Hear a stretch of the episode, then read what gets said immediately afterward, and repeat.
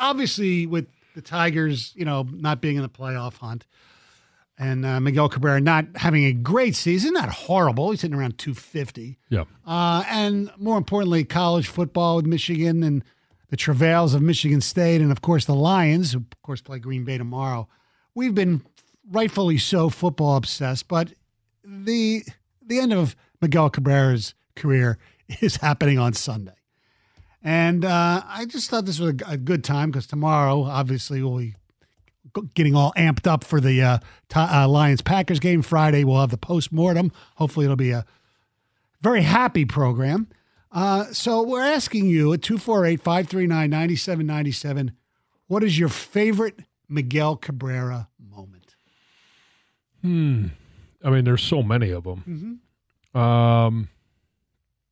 I mean, are we only keeping it to Detroit Tiger moments? Listen, whatever your favorite is. All right. You know, maybe your favorite, maybe you're a closet Marlins fan, and maybe. Well, I don't know that I'm a closet Marlins fan. But when he hit the home run off Clemens, maybe that's your favorite. I would say that one. Okay. You know, I mean, it's World Series. Like, so I mean, you could say, you know, his 500th, his 3,000th. Yeah. You could say any of those, and they would be. There's no wrong answer, obviously. But for me, it's going back to the World Series. And a young Miguel Cabrera, and it's kind of funny to look back at the video and see how young he was. Baby face, fat, slender. I mean, slender, exactly. So that's got to be mine. October 22, 2003. I have two. One is a little outside the box, but my first one. It would be nothing less for you to think outside the box. Okay, well, sometimes that's good. I agree. And it took place in August of 2013, and it's a famous home run. It was his home run off Mariano Rivera. I mean, he was 0 for 4 in his career against them.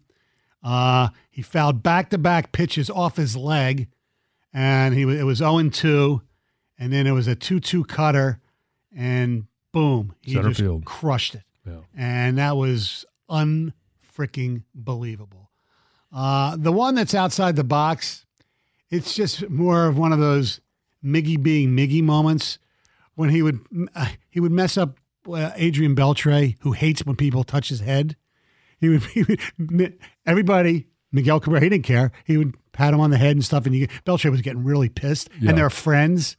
And that, to me, was one of the classic Miggy don't give a crap moments. I mean, and there may be many of those. Like, I mean, he beats out an infield single, and, you know, he gives the safe sign going across first base. Like, all right, in a career that's historic, it's probably not the top of your list, but it's those things that have endeared himself to baseball fans, especially Tigers fans. You stole mine. I mean, the Rivera homer was – that was legends on both sides of it, and the fact that he got him finally – and they lost the game. Right. I mean, the thing that stands out about that is when we aired the Tiger Classic games during COVID, that was the only game that we actually re-aired where they lost. Wow. And I think that tells you about the magnitude of that moment. You know, it was just, it was awesome. I mean, the Triple Crown was ridiculous. Yes. And 2013 was almost a duplicate season. Yeah. And being there when he hit 3,000 was pretty damn cool, too, for me. I mean, granted, you knew it was going to come eventually, and finally it did against the Colorado Rockies. I think the fact that 500 didn't happen at home, you know, that would probably be the one. Yeah. You know what else was a great one? When he hit the one that opening day a couple years ago in the snow. Yeah. There were snow flurries. Yeah. There was snow flurries. Yeah.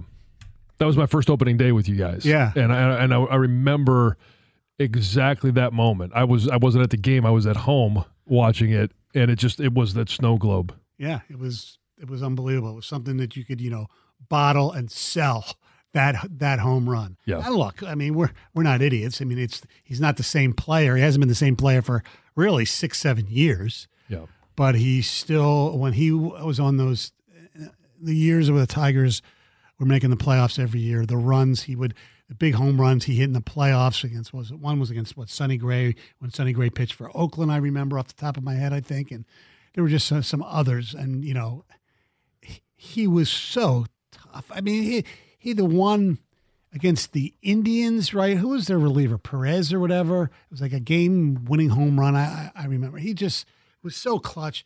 And even, you know, the little things about Cabrera that are, you know, not just the patting the guys on the right. Beltre on the head, is that he would, you know, he put up his hand, you know, he would point down to the first base umpire to appeal, even if the other team didn't even want to appeal the play. Right. You know, the pitch, whether it was a strike or not, he would always point. I could never understand that.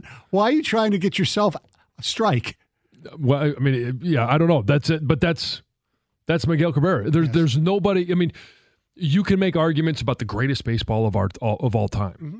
but I don't think you could look at Miguel Cabrera's career and the way that he played the game and say that anybody ever had more fun playing the game. Oh, yeah. He had tons of fun. It was great. And unfortunately, he had tons of fun outside the game, too, at one point. You know, he got in some trouble about it as well. But, you know, on the field, he made a lot of fans really, really happy just the way he interacted with them as well. All right, 248-539-9797. We'll take your favorite Miggy moments as well, and also ask a question about your Detroit Lions. And it's a question that we're stealing from the Tigers. 97 on the tick.